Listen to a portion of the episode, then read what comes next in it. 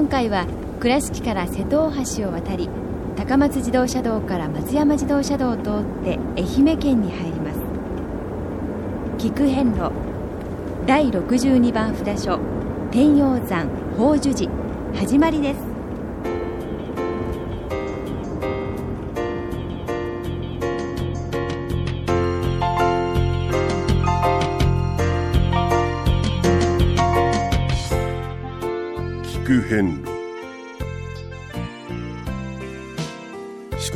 88箇所をお坊さんの先立ちのもと一つずつお送りする番組です。出演は倉敷中島高蔵寺住職の天野光雄さん。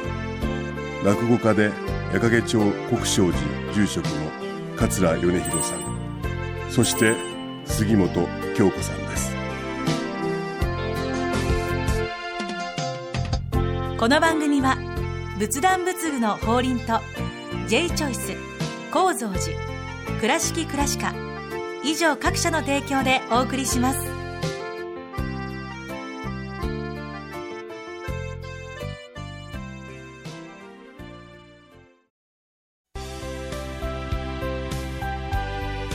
仏壇の法輪は井上の法要事業部として仏壇墓地墓石ギフト商品すべてを取り揃え豊富な品揃えでお客様にご奉仕いたします。懐かしい昭和の倉敷。美観地区倉敷市本町虫文庫向かいの「倉敷倉歯科」では昔懐かしい写真や蒸気機関車のモノクロ写真に出会えます。オリジナル絵はがきも各種品揃え手紙を書くこともできる「倉敷倉歯科」でゆったりお過ごしください。倉敷からお車でお遍路に向かうあなた。車の調子は万全ですか？水島北緑町の J チョイスはあなたの愛車を真心込めて整備点検いたします。安心の車で安全運転。交通安全道中安全はお大師様と J チョイスの願いです。第62番天陽山。宝珠寺様にお参りいたしました。はい、はい、やってきましたえー、ここはですね、ほうほう。えー前のお札所高恩寺様から本当に近くの、そうですね。お平野部に位置するえお寺でございましてえ前回が随分モダンな近代的な、ね。はい。ね。びっくりしましたね。市民会館本堂でしたけど。はい。そうですね、その本当にお寺というイメージでいくとね、180度、それ以上かというぐらいこう、はいはいはい。イメージが変わりますけれどもね、はい。えーそして、えーこちらへ到着しますとですね、こじんまりした道沿いの、はい。もう街の中のある普通の感じの、普通の感じというのが もともとあるおえ。え寺の形の、えー木造のはい。建物で。で庭もきっちりと整備されて本当にこじんまりしておりますけれども、ああお寺に来たなと。そうですね。いう感じますね。はい。あのーこの境内規模というのは我々の近所にあるえお寺さんとそう変わらんと思うんですよ。そうですね。うん、だから本当にこう庶民のお寺という、そういうイメージがありますけれども、はい。えー会期紐解きますとやはり1200年前空海様が、ほう。あー会期となっておりますので、ええー随分ですね、えー歴史のあるお寺かなと思います、はい。えーご本尊様は十一面観音様でございますね、えーこの観音様もですね、えー空海様があーお作りになられたという伝がございます、はい。えー三門はですね、はい。えー今はありませんねそうですね。そうですね、まあ、あのなんか工事をするような形跡がありますんで、ひょっとしたら、というかあの書籍がありますから、あうん。もっとここにあったんでしょうね、ええ。えー徐々に再興されてい、えーいくような雰囲気ですね、はい。あのーお聞きのように境内がすごくこう隣接してますから、ええ。あのーもうお参りの人がグループがええ。2つ3つ来ますとですねそうですね。もうええ。声がこうええ重なりだしてはい。大変な活気をこうあれしますけどね。そうですね、はい、何かありますか？あのここはお経の声はもちろんなんですが近くのはい大きな通りの車の音そして裏手にはまた電車の線路がありますので。本当だ。電車が走ってる、なのでいろんなこう音が聞こえながらちょっとこう気持ちを集中させないと私ちょっと今いろんな音に惑わされながらっていう感じはありますけどもね。はい。逆にこういう状況で普通に拝めるということがすごくあのお四国から戻られてから日常でのね、うん、皆さんなんか山の中の禅寺で静かに瞑想をしてすがすがしいというようなことをおっしゃる人多いですけども、えー、大体の方が都会へ帰りますから、そうですね、そこへ行かなきゃならないっていうことではなくて、そこで学んだことをきっちり形にする、日常へ転化するわけですから。杉本さんなんかもう62番ですから、あのあれですよね。何に惑わされることなしにすっとお嫁になられますでしょ？釣られることなしに。そうありたいとは思っておりますが はい。まあ前にも話しましたけども、えー、あの今、ほとんどの方がねあの車で回られますので、うん、傘をかぶることはないんですけれども、はいはい、あの傘ね、えー、かぶりますと、えー、自分の声とその音がこう、はい、いい具合になるほど。こう我が世界へ入るんですね、えー、そう考えるとあの傘というものがあると、はい、外では結構集中できるんです、う。ん、あの托発に我々よく修行時代出ます、い、まだにね托発に歩かせてもらうことあるんですけど、うんはい、その時にねこう何もかぶらずにお参りしておるとね、はい、なかなか大変なんですよ。街中で、ええ、まあ、まずその自分の声が聞こえないんですねそれからもう一つ、えー、あのそうでしょ？あの、ね、ラジオのディレクターさんでも耳にあのヘッドホンして、ね、声をきっちり聞きながらじゃないですか、はい、それと一緒でもう坊主頭で何もかぶってないと、うん、もう全然自分の声が聞こえない、はい、それからね、えー、目を合わす合わさんで勇気が変わってくるんですよ、はい、うん、それはもうね坊主頭で立ってるとそ注目の的でございますからね、普通ではない格好をしてるから、はい、いろんな人がじろじろ見るわけじゃないですか、ね、ついつい。そうするとあ相手には悪気がなくてもですねこちらドキドキしたり構えたりするわけですよ、えー、また知ってる人に会うとね、照れちゃったり、挨拶したり、はい。えー、ただ、もうそれどころじゃなく、はい、これを、傘をですね、えー、目深にこう、かぶりまして、ええ、ちょっとこう顎を引いてお参りさせてもらうとですね、自分の声は響くし、えこう目も泳がないんです。はあ、ちょうど視線を、まあそうですね、相手さんの顎のあたりまで下げるんですかね。目を避けて、えー、顎のあたりを拝見するそうすると相手は、まあ、お嬢さんには見えるけれども、誰っていうことは分かんなくて、えー、拝んでらっしゃるなと、えー、こちらはこちらで、うん、誰がどうのという区別差別なく、しっかりと拝めるわけですよ。でもうちょっとこう話がね、あれしますと、このね、目線を下に落として拝ましてもらうと足運び履物で、その人の得が分かるってよく師匠なんか言ってたもんですそうですか、うん、そのだらだら歩く人かかとを踏んでおる人靴下履かん人いろんな形があるんですけど、大体それでこうふっと顔を上げるとイメージ通りの方がそこへ立っとると。なるほどね。これは。足元を。まあ、昔の人、まあ、私や米広さんの親父さんぐらいの年齢の人は、履物だけはええの履けみたいな。おしゃれは履物からって言いますよね。そうですよね。足元のものだけはっていう、そうい。うのもなんかそういうところで通じてるのかなってこう思うんですよ。よくよく考えたらね、あの履物を揃えなさいって言うけど、この揃えなさいもじゃあ誰のために揃えるかっていうと、習うのは、はい、後から来た人が、ね、あに迷惑がかかるっていうけど、はい、そうではないような気がするんですよ。履物をこうちゃんと並べるということにおいて、ええ、杉本さんの靴がちゃんと並んでるってこう見ると、はい、これは杉本さんの抜け殻なんですね。そうですそうです。はい、杉本さんは今、うん、中のお堂で拝んでらっしゃるけど、靴が並んでる歌立派な方やなになるわけですよ。うんちゃんと揃えて脱いでいらっしゃるどのようなきっちりとした方がおられるんだろうということですよ。で米広さんがも,、はい、もしですよ、えー、セッターをですよ、はい、ちょっとこう跳ねたように。そうそう片方裏返ってますね。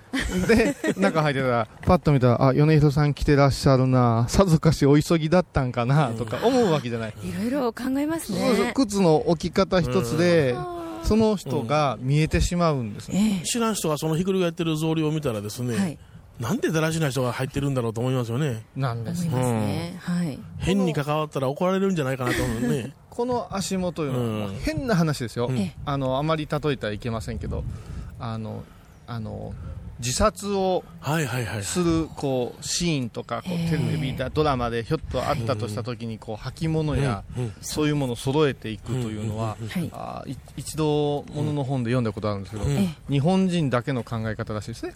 履物を脱いで履物を揃えて旅立とうと。えしちゃいけませんよ。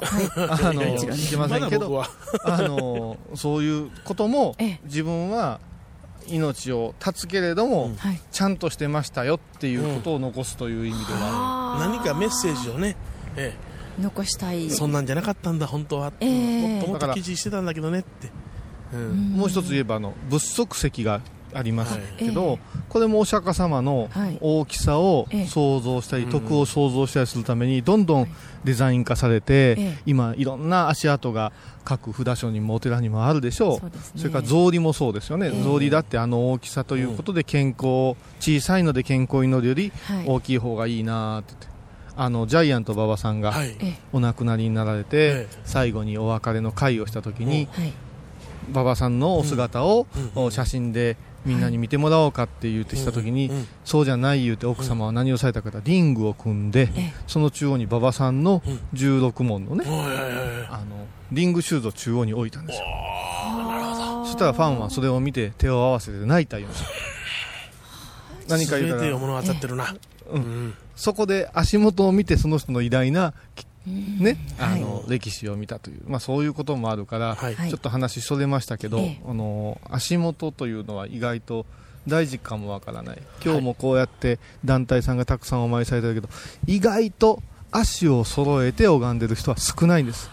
どっちかに屋根でぐらぐらぐらぐらしたりあの片方上げたり、えー、もたれかかったり、はい、足元をきちっと揃えて、えー、立って拝むいうことは、はい、ひょっとしたら正座より難しいかもわからんなと、ね、こういうことをここで感じさせてもらいましたね。聞く変路。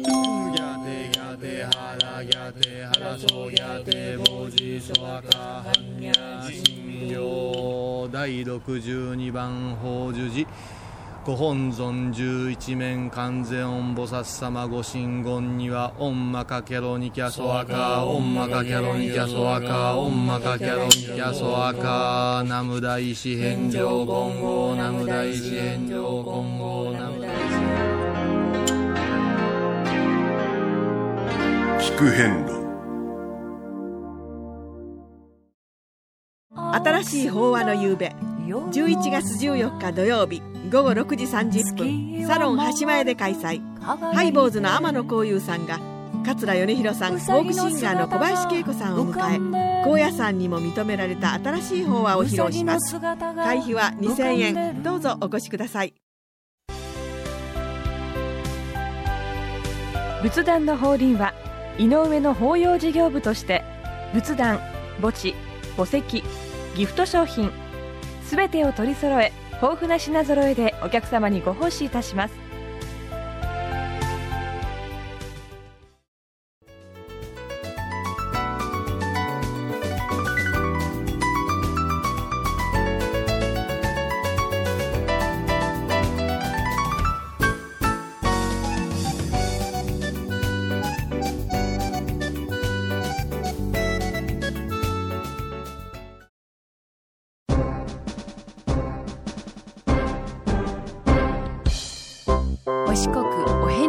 つわる物語。今では見られない風景を織り込んで今では語られない伝説をお届けします。創作小話「デコボコ同業記」おおえらい街中のお寺やね。そうや。第62番お札所宝珠寺さんや。昔のお遍路さんは石の道標道しるべを頼りにお参りしてたんや。そらそうや。今みたいなガイドブックもないやろうしな。お四国88カ所霊場で最古の道しるべがこのお寺にあったんやな。うん？どれぐらい古いねん？1600年代後半やと言われてる。おこのお寺にあったっちゅうのは今ないっちゅうことか？あそうや。今はな愛媛県歴史文化博物館の民族展示室に常設されてる。どこやそれ？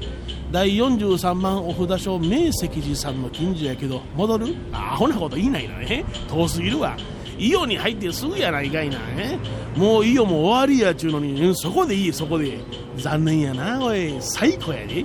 もうええちゅうね道しるべわしゃ好きやな。一番信仰を表してると思うんや。高野山に登らせていただいた時に感じたんやけど高野山には長石道ちゅうのがある。お大師様の母君の菩提寺。工藤山の自尊院さんを出発地点として高野山の大門までの約20キロの登山道のことや。どれぐらいで登れんねん？そうやな。ガイドブックには8時間と書いてあるけど実際はお年寄りで7時間ぐらい。わしは5時間で登ったで。見学やったら4時間ちょっとやな。長石道はお大師様がお山を開かれる時に木の塔場を建てられ道しるべとされたことに始まると言われてる。鎌倉時代に20年の歳月をかけて3メートルを超す五輪塔型の石柱に建て替えられたんやな。総数180のうち150が当時のものと言われてるんやで。ほう鎌倉時代の銅標が見れるか。すごいな。長石は名前の通り一丁109メートルごとに建てられてるんやな。その石には世襲名が彫られてるんやけど決して自己顕示で建てられたもんやないと思う。うんそんなんわかるか？ああわかる。長石を過ぎ少し歩くと次の長石が見えてくるねや。二股に分かれた道でも正しい方向へ3メートルほど進んだところに建てられてるんで決して迷うことはない。またそれには数字が刻まれててなその番号が一つずつ少なくなっていくのが楽しめんやな。この一つずつ少なくなるんがいいんや。逆に一つずつ増えていってみ。どこまで行くねんとだんだん嫌になるで。必ず導くという選択の慈しみがにじみ出てるように感じたんや。優しい道やと涙が出たな。ん？涙出るかい？デーデかい？すごい自由や。よう考えてみ。くだらんもん寄付してそれに名前刻んでふーんと思うより確実に名前が刻まれたその人のおかげで鎌倉時代から未だ不安な気持ちで山道を行くもんを導き続けてるんやで。おそらくそんな人は名前が刻まれるのは本意でなかったかもしれん。せやけどお札やら五輪塔には名前を刻むのが普通のやり方やさかいにな。何でもかんでもつまらんもんにまで名前刻んで恥ずかしないんやろかと思うこともあるわな。どうせ名前刻んでもらうんやったら確実に信仰や慈悲心に基づいて何百年も残るもんがええわな。高野山がある限りこの道を行く者を永遠に導き続けるんやな。徳を積むというのはどういうことか。気ぃついたら超仕事に深々と頭を下げとった。滝やんよう勉強できたな。何抜かしとね人間は二度死ぬと言われる。一度は肉体の滅びる時で二度目は語られへんようになった時や。せやからいつまでも語り継がれる人になるようにと説くね。またな悪いことが語り継がれて子孫に肩身の狭い思いをさせるよりええことをして子孫が胸を張れる家の誇りになるようにとも説くんや。もう一つまだ生きてんのに二度目の死を迎えてしまってる人もいると皮肉ったりすんのやな生きるということの方向を見定める説法やねんけども長石道に携われた御人は何百年経っても生き続けておられる命の生かし方生かされ方それが自然に分かるように精進せなあかんで。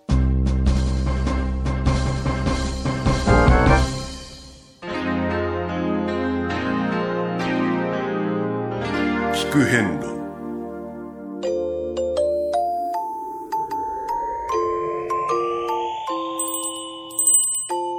お参りはご夫婦で？あそうです。はい、はい。どちらからいらっしゃってますか？ああの区切りなんですけども一応和歌山からです。和歌山県から、であのお参りをされる何かこうきっかけというのは終わりだったんですか？もう前から仕事を退職したら、ええ、回ってみたかったんです。はい、念願の、はい、そうです、はい、はい、思いが叶って。はいそうなんです。はい。でこうお参りはどういったスケジュールで回ってらっしゃるんですか？大体うちの人ちょっと足が悪いんで、はい、1週間ずつぐらいまあえ、うん、1週間をめどに大体その、コースですかね、はい。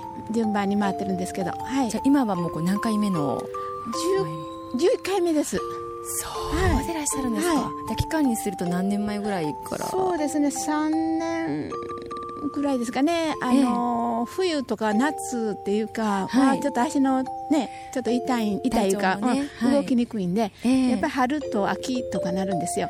で春でもちょっと用事ができたりするんで、抜けたりもすることはあるんですけども、はい、まあ1回一応11回目ぐらいですね、こと今回は。いらっしゃすか。はい、あのまあ前々からお参りされたいという思いがかなって、そうです。ま、回ってらっしゃっていかがですか感想というのは？うん。やっぱしなんかこの風土ですかね四国の、えー、なんかすごく癒されるんです。ああそうですはい。なんかすごい親切というかなんかうん、はい、違いますね。車でもバンバンとこう鳴らさないで通るまで避けてくれるとか、はい、道がちょっと間違ってるようなとこ行ったらもう後ろから追いかけてでも違いますよ教えてください。え、まあ、走ってきたとか名前わからないんだよ、とか言って、はい、でこっちの方が早いですよとかいろいろなんかすごい親切にしていただけます。そういったこう人の温かみも、はい、はい、もうずぶんときてます。だから何回も回られる人って、えー、なんて言うんでしょうか。気持ちわかります。はい、まだ私はこの1回目なんですけども、えー、はい、はい、であのご夫婦でリュックサックも背負ってらっしゃいますが、はい、毎回必ずこれは持ってきていますというのものはあるんでしょうか？まあ、着替えとか、はい、一時もう1回目の時は分からなかったんで、はい、もう着替えをしたらもうその分の着替えを持ってくるというか、ええ、でカッパでも、ええ、こんなん言うていいんかなカッパでも登山用のカッパとかいうのはもう重たかったんですよ、えー、2人分だから、はい、向こうになるべく負担かけないようにこっちがもうリュックの奥様がねたくさん持ってらっしゃって、うん、大層なようなんですけど、はい、それでも味しめて、え100円のカッパとか。あだんだんこう軽いものを、うんはい、軽く軽く軽くって言って、はい、あのずいぶん荷物絞りました。あじゃあ今はもう必要最小限のそうです。そうです。これを着たらもう次この着替えるっていうよりかこれを洗ったら着替えられるからこれはまあ持っていかんでもいいとかいうのはだんだん分かってきました、やっと10回目ぐらいにして。そうですか、はい、じゃあこう毎回今度はこうお参りするのが、どうでしょうこう早く行きたいなっていう気持ち。はあります。はい、はい、じゃあいろいろこう思い出もできながら、はい、そうです。ちょっとこう書いて、あのメモ用紙に書いて。思いまた思い出して、こここんな時こうやったねとか、こんな親切受けたねとか、はい、覚えてるんで、大体こう覚えてられないんで。書いて。がえのないものに、ね、そうですそうです。そうですね。はい、はい、じゃあまたあのご夫婦でお元気で。はい、はい、はい、ありがとうございます。はい。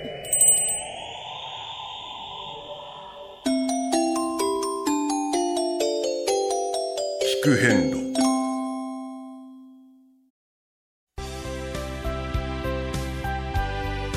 仏壇の法輪は井上の法要事業部として仏壇墓地墓石ギフト商品すべてを取り揃え豊富な品揃えでお客様にご奉仕いたします。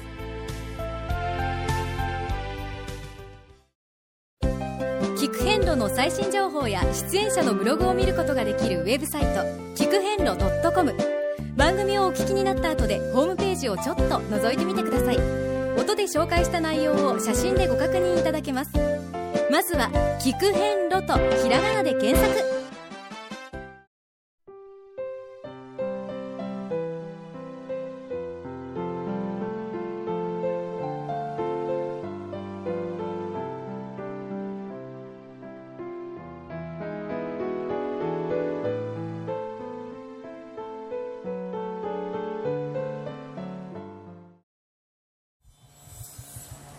はい、えー、本堂とお大師堂のお参りを収めましたけども、はい、いかがでしたか？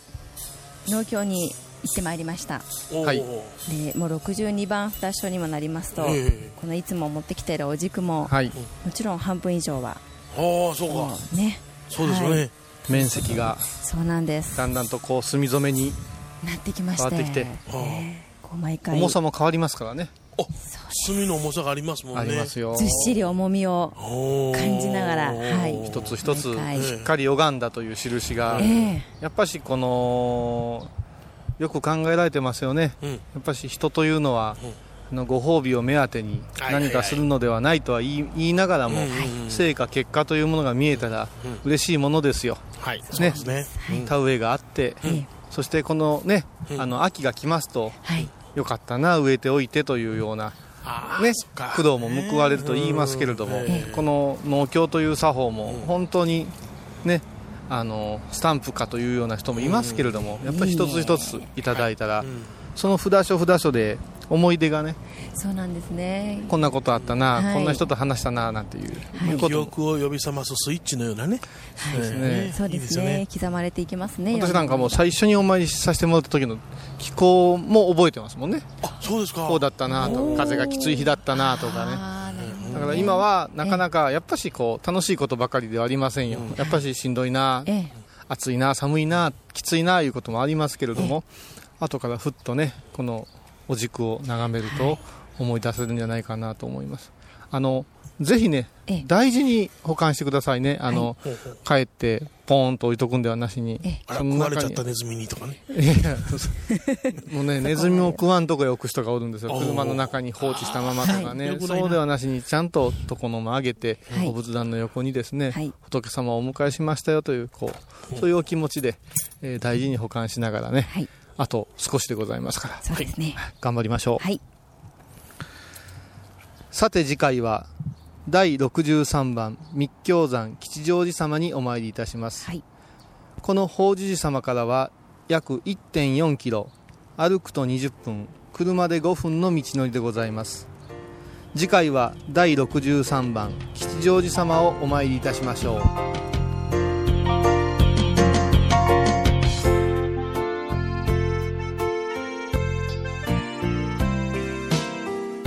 聞く遍路。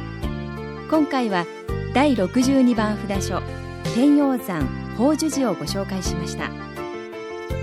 法寿寺は愛媛県西条市にあります。では倉敷からのルートです。まず瀬戸大橋を渡り高松自動車道から松山自動車道を通って伊予小松インターチェンジで高速道路を降ります。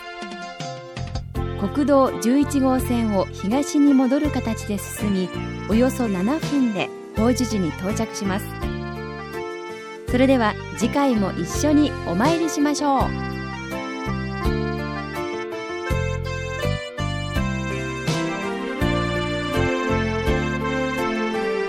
この番組は仏壇仏具の法輪と J チョイス構造寺倉敷倉歯科以上各社の提供でお送りしました。